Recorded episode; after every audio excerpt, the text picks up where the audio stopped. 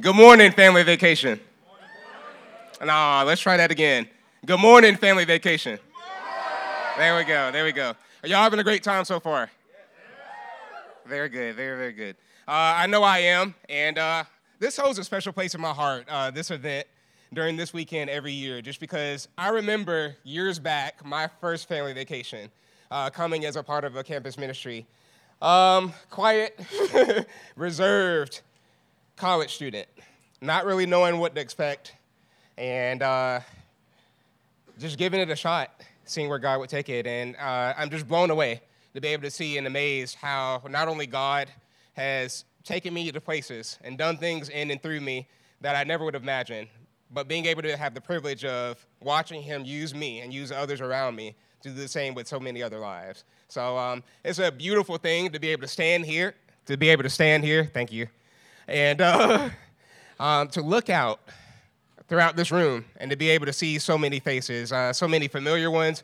But the really cool thing also is ones that maybe I don't know that well, because that means that God's kingdom is growing and that his people are at work. Um, let's go ahead and pray real quick, and then we'll dive in, okay?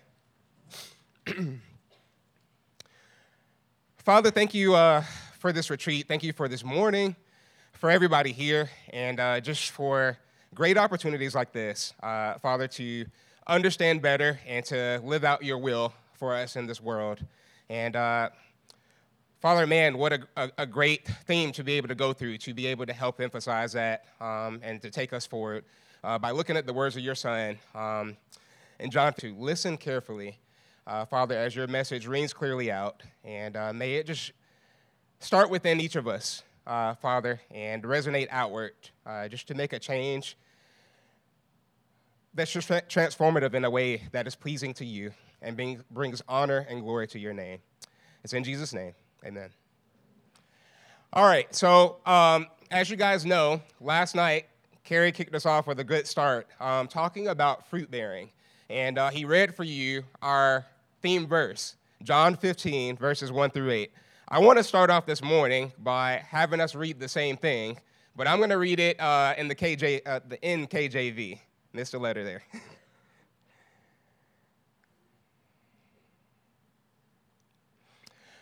All right, John 15, 1 through 8. It says, I am the true vine, and my Father is the vine dresser. Every branch in me that does not bear fruit, he takes away. And every branch that bears fruit, he prunes, so that it may be more fruitful or bear more fruit. You are already clean because of the word which I have spoken to you. Abide in me, and I in you. As the branch cannot bear fruit of itself unless it abides in the vine, neither can you unless you abide in me. I am the vine, you are the branches. He who abides in me and I in him bears much fruit, for without me you can do nothing. If anyone does not abide in me, he is cast out as a branch and is withered. And they gather them and throw them into the fire, and they are burned. If you abide in me and my words abide in you, you ask what you desire, and it shall be done for you. By this, my Father is, is glorified, that you bear much fruit, so you will be my disciples. it doesn't take long for any of us to look through John 15 as Jesus is telling these words to notice something in particular, and that's that he uses this phrase, abide in me, over and over and over and over again. Right? And so why should that be something that we should take notice to? And what does it have to do with the necessary connection that he wants us to make to what we talked about last night? And much of what we'll be talking about throughout the rest of this weekend. See, everybody wants to bear fruit, right? If I ask that question, who in here wants to bear fruit? I'm sure every hand would go up, right? Yeah. Every one of our hands will go up. And yet, what Jesus is helping us understand here is it's not just enough to want to bear fruit. He tells us the secret to how that's done. And it's in that it's wrapped up in that phrase and that wording there, abiding. Now, abiding uh, or abide is not a word that I typically use in my everyday language. I don't know about you guys, right? Um, but it certainly is one that should be important to us when we're looking at the words of Christ and we're trying to evaluate what our lives are going to look like as we seek to follow him as disciples, right? So, really quickly, um, I took some time to look up some definitions for abide. And what you'll often find among those definitions are things where it says, like, to remain, to dwell, to stay, to reside in.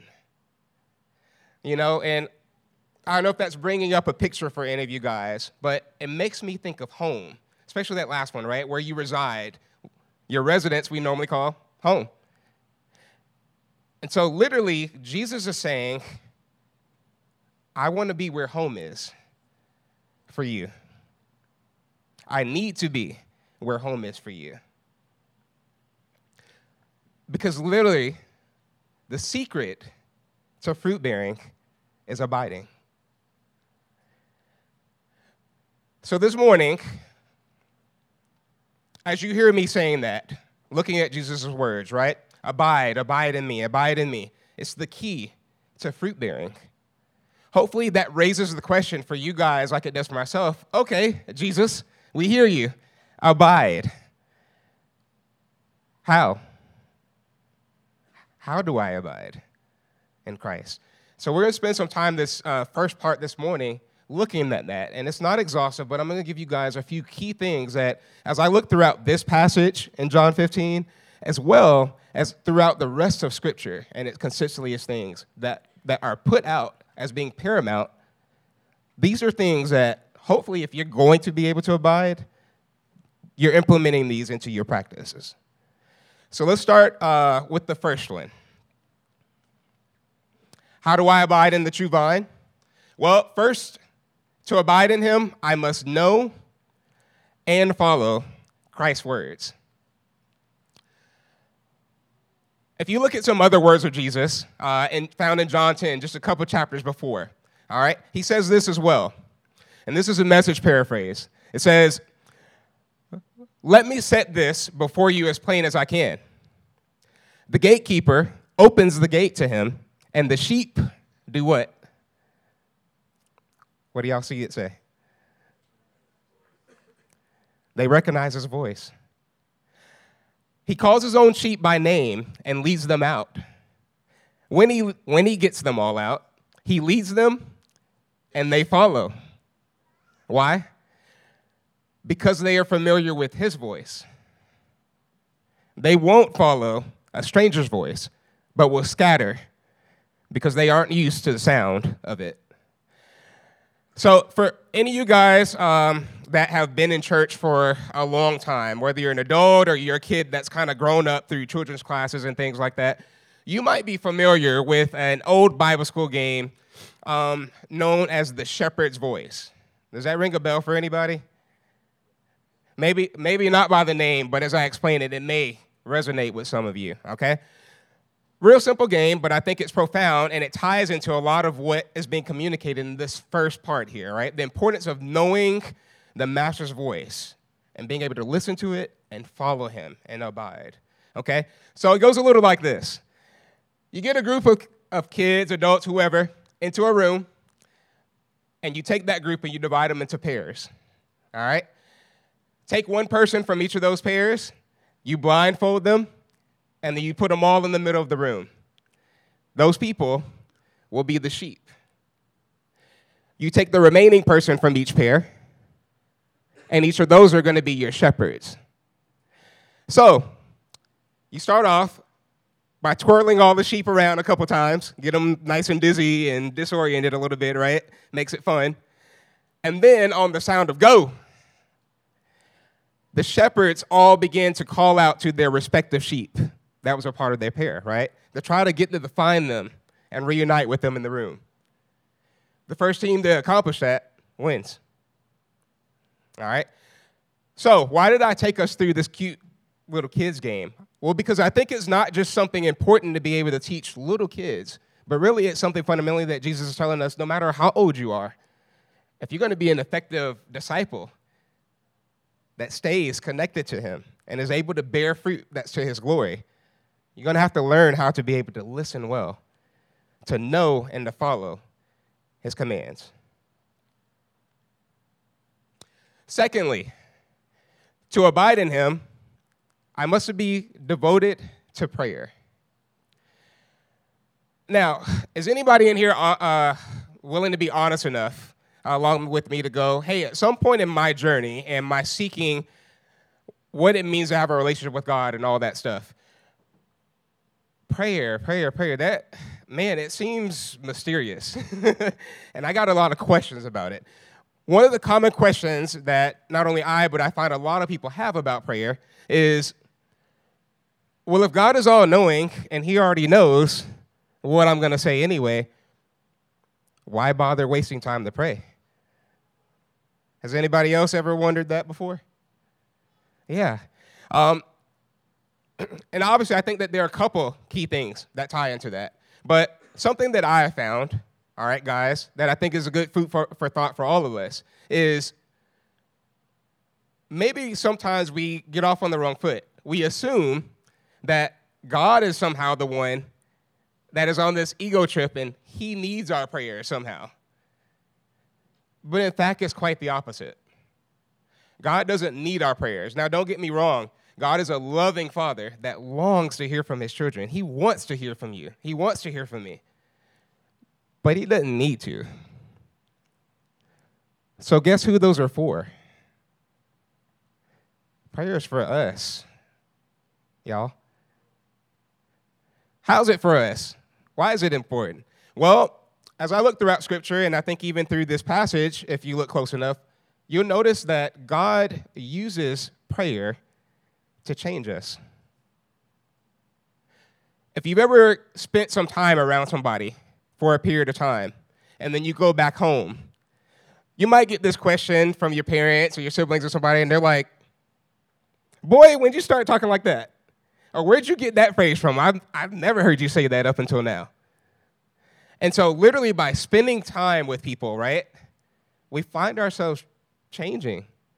We maybe begin to think different, to speak different, even become different. And the same is the case when it comes to our relationship with God. It changes us literally to become more like Him, the ultimate fruit there.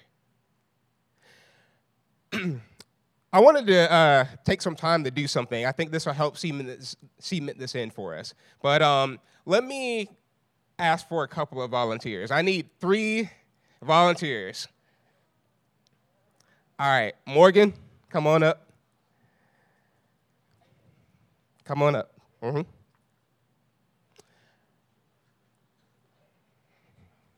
Young lady over there, yes. Come on.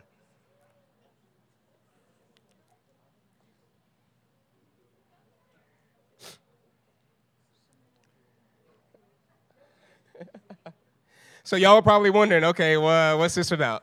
What I'm gonna have these three people do for me in a second is y'all are going to help me sell a product. You ready? All right. But first, before we do that, I'm gonna have uh, Mike over there, those guys at the table, if they can play uh, the video that I had had them prepare for us. All right. I want you guys to watch closely, listen, and then we're gonna dive in. Okay.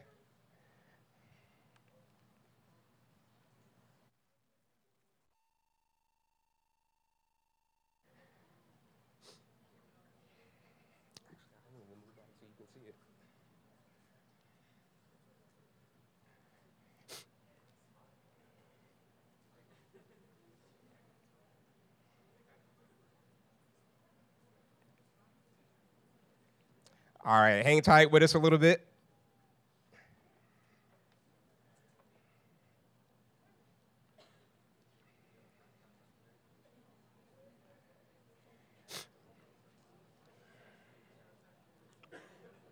Anyone can fushigi from the All minute right. they pick up the magic gravity the ball. And with a little practice, you can conquer fushigi. You're about to be mesmerized. It's here. It's wild. It's sweeping the nation. It's Fushigi!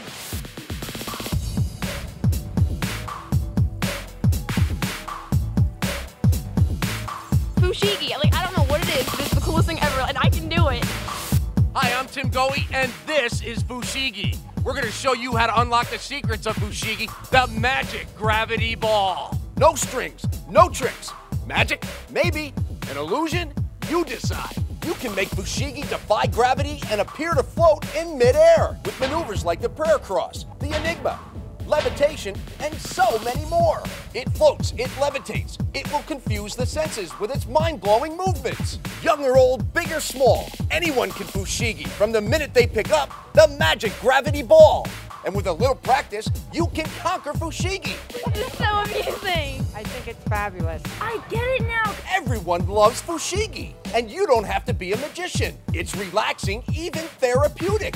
Best of all, it's just amazing. It floats. It's awesome. Fushigi. From basic maneuvers to the advanced, even control more than one Fushigi at a time. You can do this. Mystify, amaze, and confuse your friends in just minutes. Now it's your turn to master Fushigi. Fushigi. It's sick. It's so much fun. I love it.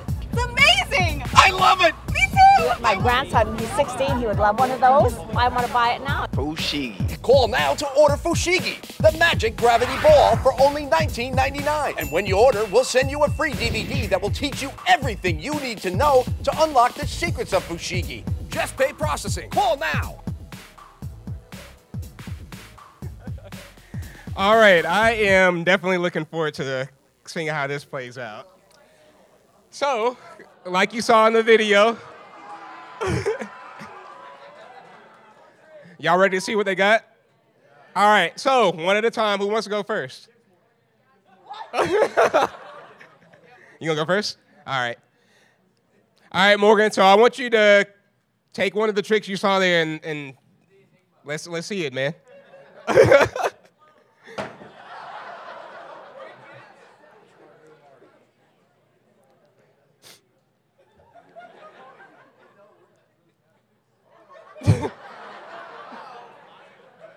now, you want to try one more time? All right, Kayla. Let's see what you got. Oh, all right. Uh oh. Uh oh.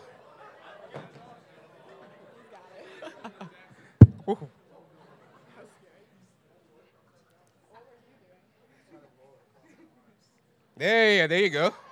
Well, oh, not bad.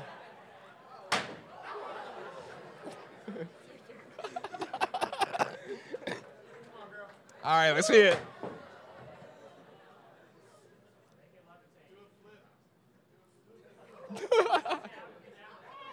let's go. Cheer on, cheer on.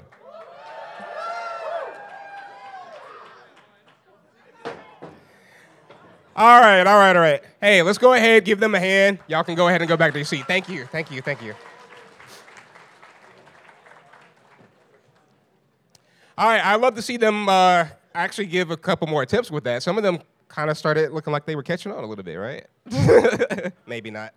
Um, I don't know about you guys, but uh, I even tried to spend a little bit of time with this thing as well, leading up to this, and combined with hearing this up on the stage, I feel like for a couple of days, I'm just gonna be hearing in my sleep that doop, doop, doop. but um, all right. So anyway, to bring this all to a point, right? Why did I have them come up here with this second point here? Well, if you remember the first one, right? It was about getting into Christ's words and knowing and following them, right? That's God talking to us, and then here in prayer, we're talking back to Him. So we have a word about those two things happening called quiet times, right? very much like with this Fushigi ball, their pitch that they have in the commercial is hey, buy one right away. Anybody can do it, right?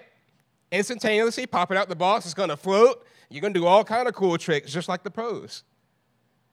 And yet, what we just see here? Is it that easy? Not maybe as easy as it looks. And then the same way, if you think that somehow you or I are just gonna get out there without spending time with Jesus, and somehow we're going to go out and save the world? Uh uh-uh. uh. Doesn't happen like that, guys. Right? And so it takes spending time, is the main point that I and I think all of us need to draw from this. is if we're going to get anywhere, and as, as Jesus says there, apart from Him, we can do nothing. So if we're going to get anywhere of value, it takes spending time. Get in prayer, get in word, get in the word. By the way, on that note, before I move on, I want to ask you guys a question.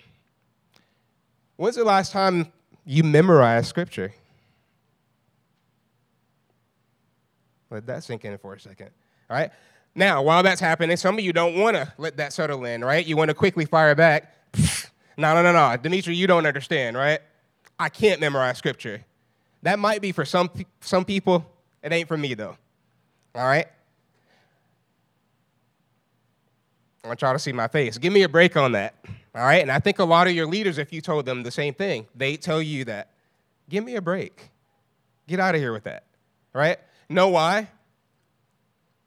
All the time, I walk around and I hear people spouting off about their favorite sports stars. Stat after stat after stat after stat. You can tell me how many points per game, assists per game, rebounds per game they've got. Or maybe take your favorite artist, go down the list of the albums, right? You can tell me, starting from the first song to the last, all the lyrics. Oh, wait, and don't let somebody try to start singing it and get one wrong word. That, that's just blasphemous, right? so we know those things to the T. But then if somebody were to ask us to share Christ's words, we don't know where they're found, what, what they mean. We, we know nothing about them. So I wonder, where does that show our priorities lie? Are we delighting more in the things of this world and what the world has to say, as opposed to the one that we claim to follow, promises and has to say, and calls us to? So, first, in order to abide, I need to know and to follow Christ's words. Secondly, I need to be devoted to prayer. And then, third, let me put this thing down real quick.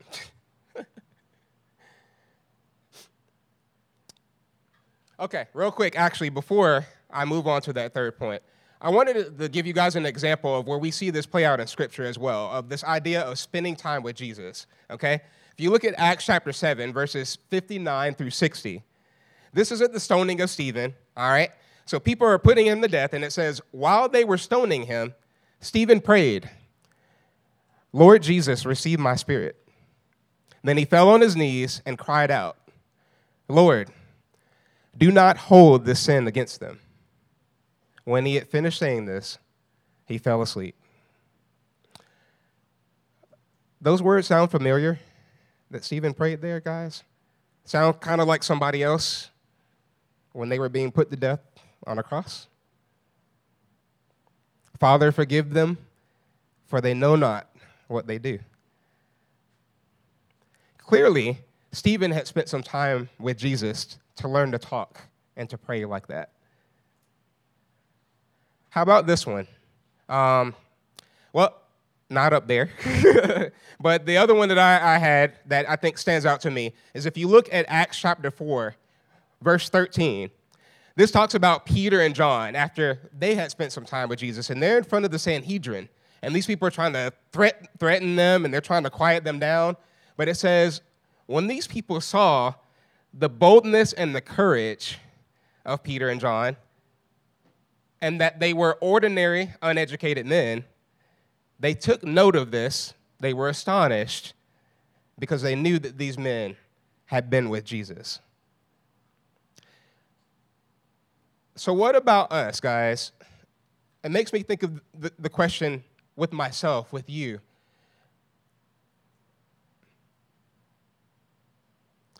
When people look at you and your life, are they able to draw the same conclusion? What do they take note of? Is it that you claim to have spent time with Jesus and yet his words aren't coming out of your mouth, but some other words, some four letter words, and whatnot are coming out? Or is it going to be like Peter and John here? where people are going to know. That's Jesus' man.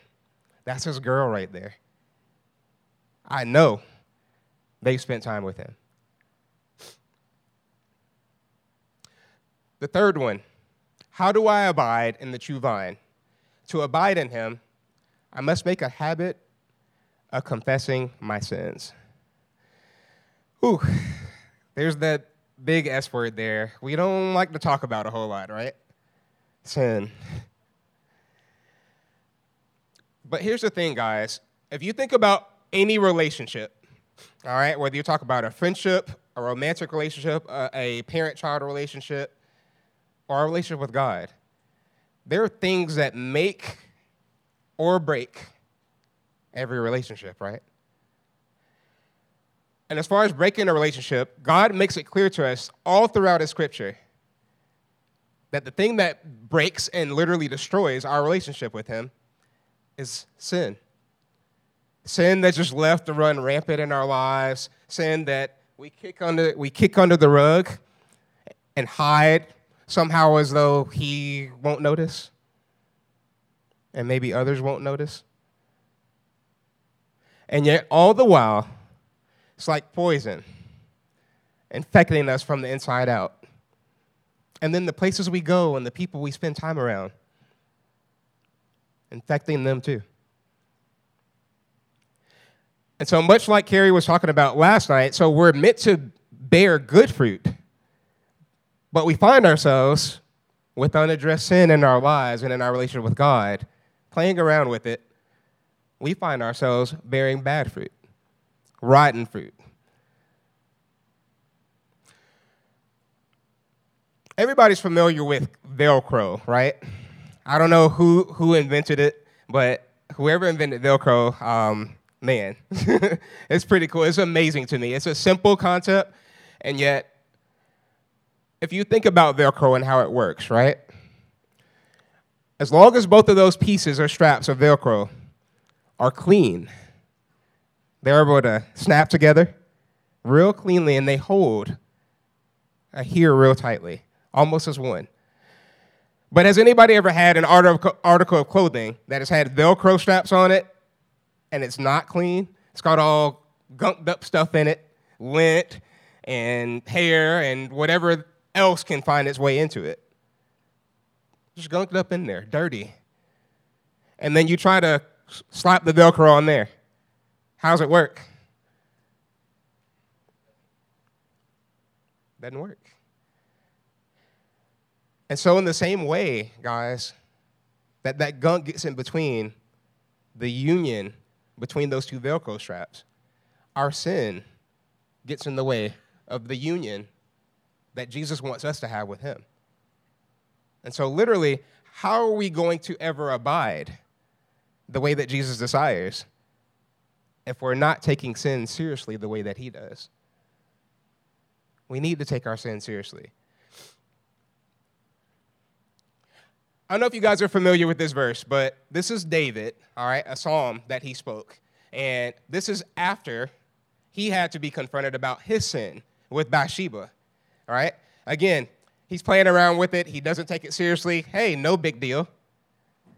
And yet he had a godly friend, a messenger of the Lord that God used to get in his face, like we all need people to get in our face sometimes.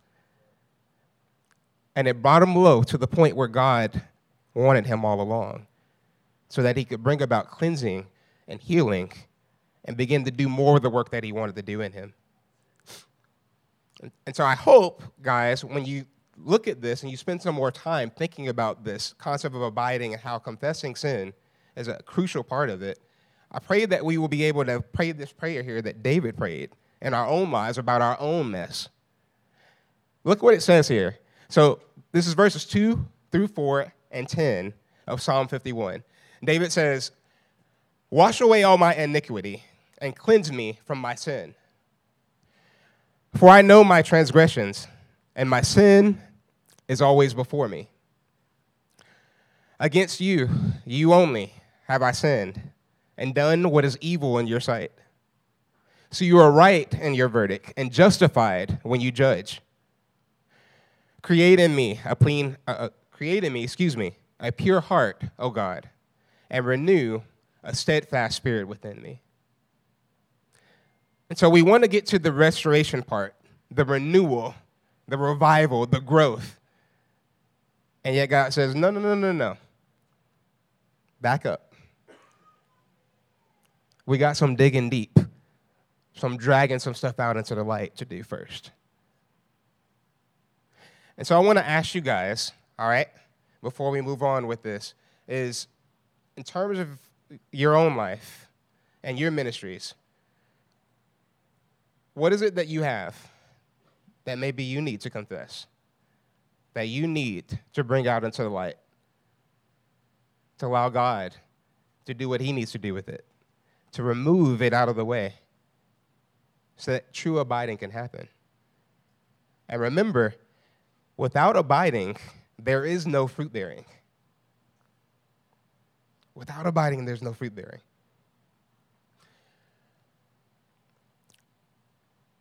So now we talked about how how do I abide?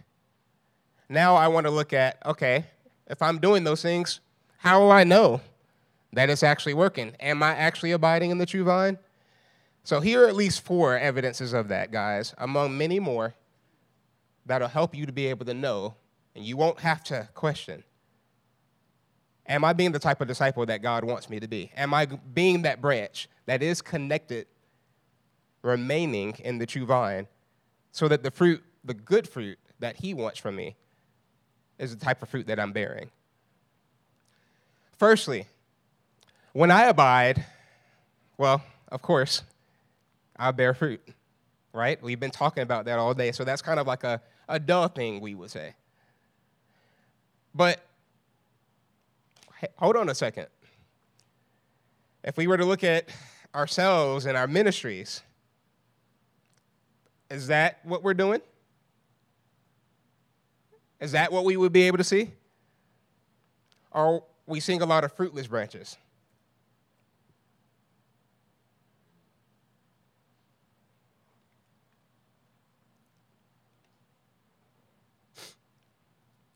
Look here in John 15, verses 4 through 5.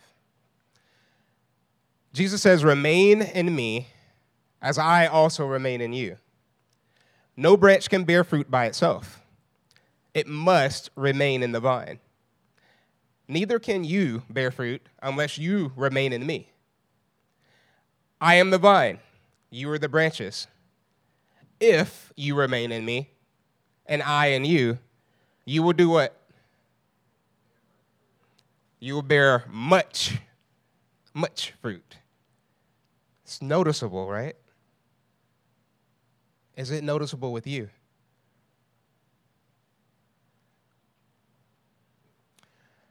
Secondly, when I abide, I will expect and embrace the Father's pruning. there it goes. When I abide, I will expect and embrace the Father's pruning. All right, so I don't know if you guys can make out what this is here. It looks a little chaotic, all right? But just to help you understand, this is basically a tree covered up by a bunch of leafiness. all right? These are a bunch of great wild grapevines that have grown excessively and they've just wrapped themselves on top of each other, on top of the tree. And now you it doesn't look much like a tree. You wouldn't even maybe have known that there was a tree under there had I not told you, right? But this is what Jesus is talking about here, all right, about the importance of the father or the vine dresser pruning. See, because this what happens when a vine is neglected. There is no pruning that's done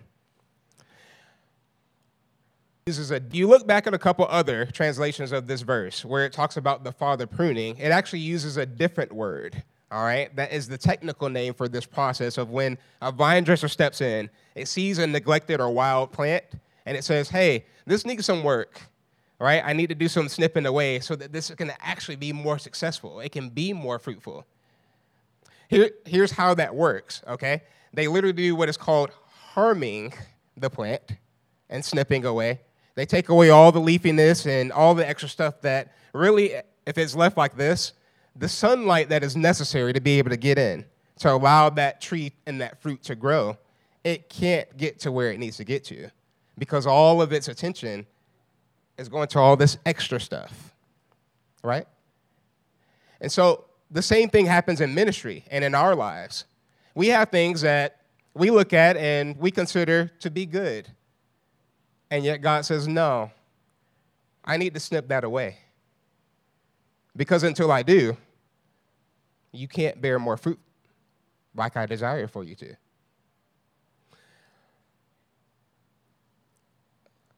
Think I would say where this hits home, guys, uh, I've seen in my life and in my, my journey as a disciple, and I think a lot of you guys are going to be relate, able to relate to this, is we often talk about our personality. And because of my personality, I can't do this, I can't do that.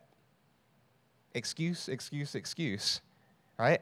I'm too this or I'm too that. I'm too introverted to do what God calls me to do. And it's an interesting thing, you know, guys. I told you about looking where I come from my first family vacation as a college student that really didn't know really anything up from down when it came to the likes of God. And now to fast forward, and obviously he's still doing a, a, a major work on me. All right. But to take somebody that would have identified, as many do, as an introvert and to, and to look up at people like TC and, and, and Kerry and Robert and, and Mackie and man, some of these amazing men of the Lord and watching how they spoke with great authority.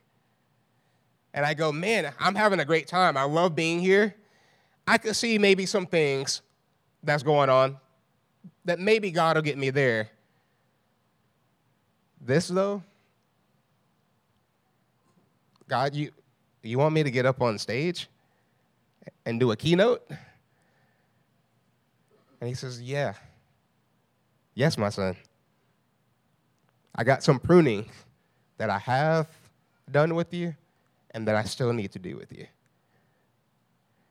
And so, because and when we not only expect that God is going to do that, that with us if we choose to abide, but we embrace it when it comes, we may find ourselves looking different and doing some things that we maybe never had in mind, but God did, according to His plan and for His glory.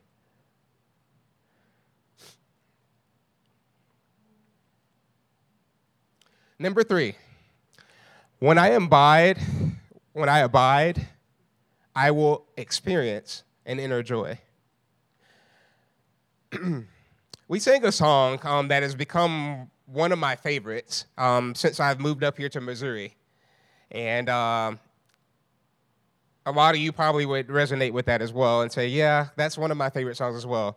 But uh, it's the one Ashley led last night, right? Where it talks about, God, you give me joy deep down in my soul.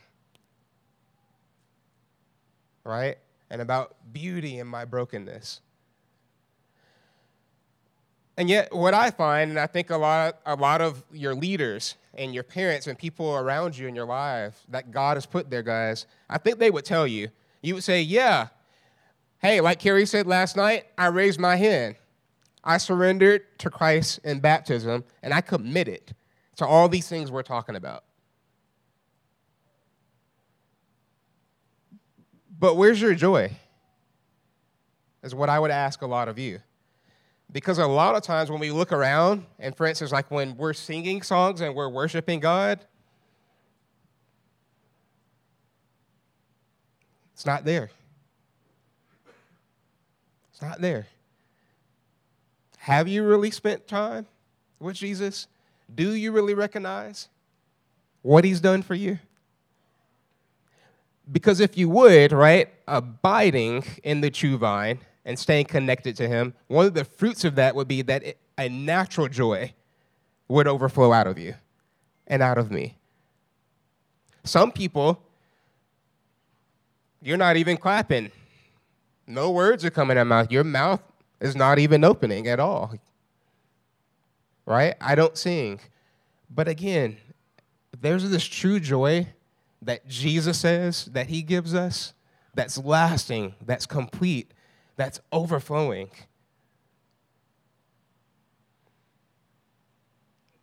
It can't help but come out because I'm allowing Him to produce that in me and allow it to come out, flowing throughout my environment, flowing throughout my life. Here's another thing that I noticed though. That's not the only way that joy, this inner joy, would show up in our lives, guys. And uh, I want to read you a couple passages that I think will flesh out another one. So here we see in the passage, our theme passage, John 15, 2, Jesus says, I have told you this so that my joy may be in you, promise from him, and that your joy may be complete. So again, it's pretty clear there. And evidence that I'm abiding is, as Jesus says here to each of us, you will, if you're connected and you're remaining, you will have a joy that can't be contained. And others can't help but notice.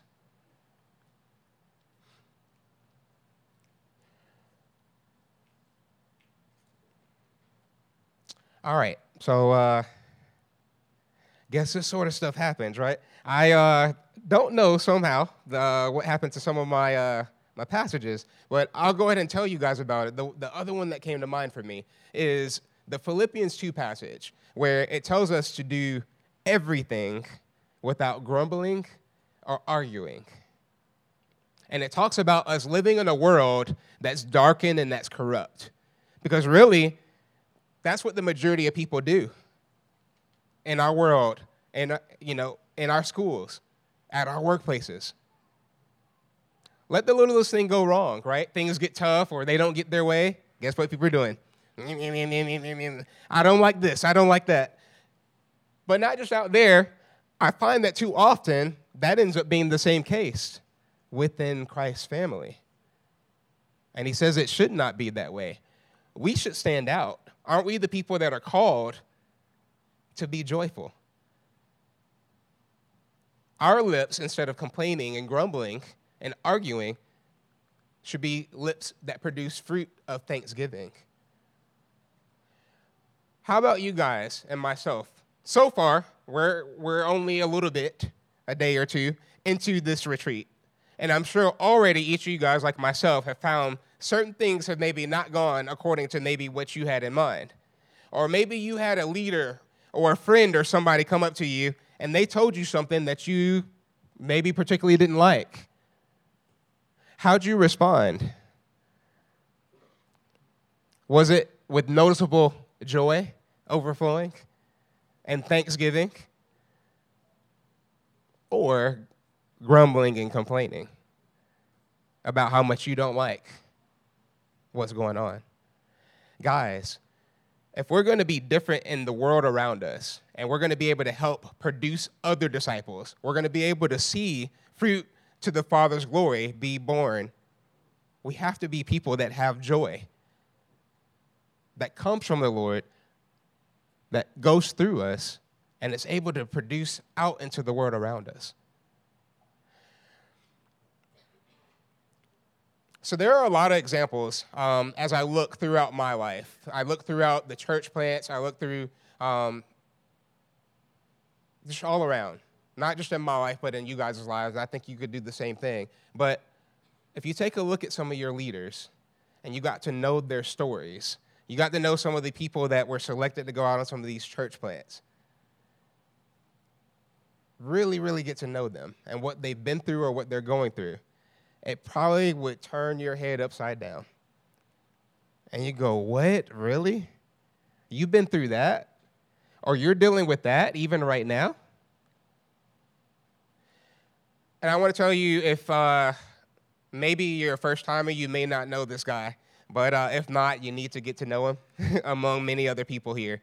And um, He's a part of the, the team that was selected to go out on the Columbia church plant, one of the newer ones. All right, we've been out there for a little bit um, over a year now. Um, praise God. but um,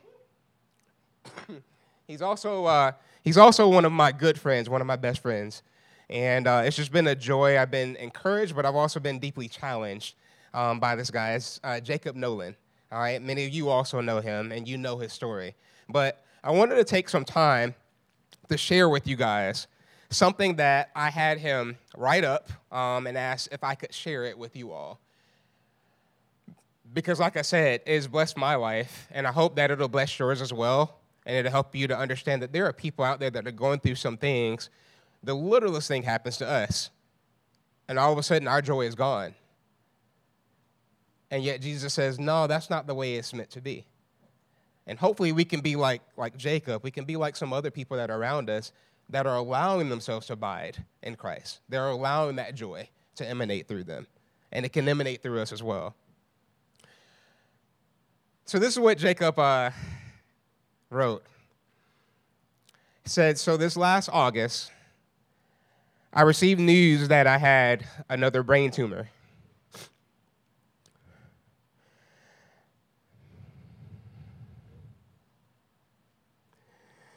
We think, we think starting in April, I will have to get another surgery, do six weeks of radiation, and a year of chemo pills. I still find joy in life because whatever this leads to, I know God's will. Well, uh, I know God will always be there. The good, the bad, and the soon to be ugly. And He still has amazing plans for me out in Columbia. I have amazing people on the plant that I label as family members I'm so close with, and I know they would do anything for me. I feel God's love every second of every day. So, like I said, um, guys, I you know I don't know where that hits you, but my hope is that it, it gives you an example, a real life example here, along with the ones that we find all throughout God's Word and Scripture, where He shows us real committed disciples that regardless of what they're going through, and no matter how dark maybe their days may feel, how difficult things may get, they stay in there. They're remaining. They're fighting to stay connected, and they're about the Father's mission, uh, the Father's business, and about His mission. But what about you? Will the same be true for you? Or will it just take one little bad day and you're out the door?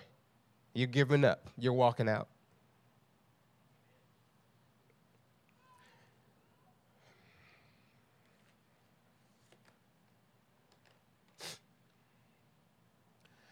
The last one of the evidences that I'm abiding in the true vine is when I abide, I will love deeply Christ and his followers. I want to read you guys um, two, two passages that are among a few that show up in Scripture um, with a phrase that says something about love covering a multitude of sins. All right? So let's look at a couple of those together. This is one of them. It's in Proverbs 10, verse 12. And it reads Hatred stirs up conflict, but love covers over all wrongs. 1 Peter 4 8. Above all, love each other deeply, because love covers, covers over a multitude of sins. Now, I'm sure quickly where a lot of our minds, maybe in here, would have wanted to go as we read those two passages is, oh, I get what that's saying. It's loving to when I see my brother or my sister or my friend, my homie, doing something they have nothing, no business doing or I see them clicking it up counter to what God calls us to do. I see them sexing it up or doing all kinds of other type of foolishness that ruins our ministries. It gets in the way of God's mission being able to push forward in his kingdom advancing. We know good and well that these things are going on in our lives and in their lives. And yet, guess what we do? Oh, I got you. I'll cover for you. I, I didn't know that was going on. Give me a break. Yes, you did. And yet, somehow, I'm sure many of you in this room, if you found yourself there, like me, you've done it in the name, quote unquote, of love. It was a loving thing to do. And Christ says, no, it's something, but it ain't love. Not the real thing. So, what does love look like? All right, let's talk about that a little bit more as we close. And I think what will help us out to understand what these two passages are saying goes along with what we see here in James chapter 5, verse 20. Look what this says. Remember this whoever turns a sinner from the error of their way will save them from death and cover over a multitude of sins. See it there again at the end? But look at the pieces before that. It talks about turning a sinner from the error of their way. So that can't mean then that the loving thing to do is to turn a blind eye or to sugarcoat things and then turn right around in the same breath and go, Yeah, I got you. I love you.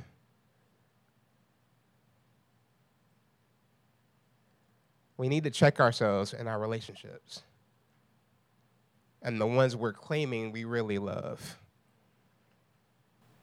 We need to repent.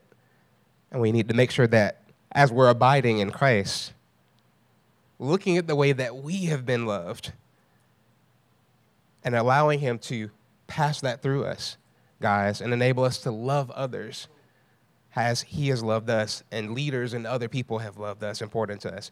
We get to share that with other people. Nothing less. And it's when we do that that I believe, again, we'll see not only that we will truly abide, but as we abide, we will bear that good fruit that God intended always for us to. And we'll be able to help others to become a part of doing the same. I hope you guys have been uh, blessed and challenged um, as I have going through this passage. Um, I want to, as I end, give you guys, guys a question to kind of take all of it. I know it's been a lot, but maybe a question to be able to hone in and give you something to latch onto to to process it. Okay? So as you uh, end, you go to some of your other class, breakout classes, and throughout the, the day and tonight when you're in your nightly discussions, I want you to write this question down. What are your biggest obstacles that get in the way of you spending time with the Father? And I don't know. Maybe it's uh, sports.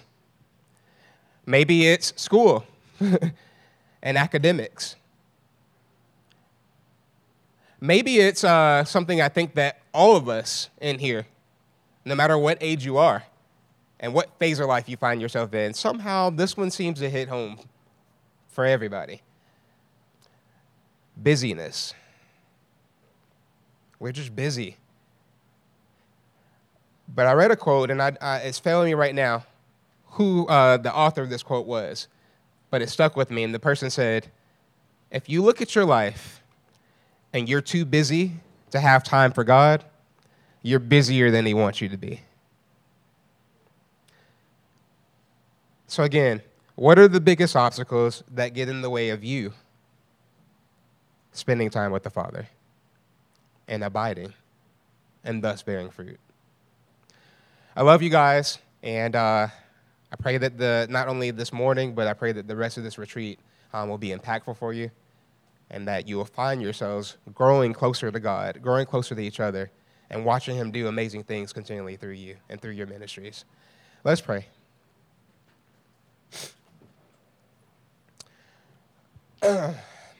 Father, thank you so much for, uh, for being the good, good Father that you are. And God, you're not just a good Father, you're a good Master. and there is no true life apart from you. Find, Father, we find our identity and we find everything we need to be able to accomplish the purpose that you've given us on this earth when we run to you. And Father, that we find our home there residing right by your side. Help us all in that. Um, God, I know that that is continually um, with the, the tugs and the struggles that come um, both internally and in this world that's fallen that we live in, um, and with an enemy that just won't let up. It can get difficult, God. And yet I know that you promise us that you're always there with us and that you, who's began a good work in each of us, will be faithful to carry it on to completion. If we'll allow you to be God and we'll allow you to do your work in us. Thank you for everybody here. Um, God, thank you for your word. I pray that it will prick each of our hearts and that it bring forth fruit that will be to your glory. It's in Jesus' name. Amen.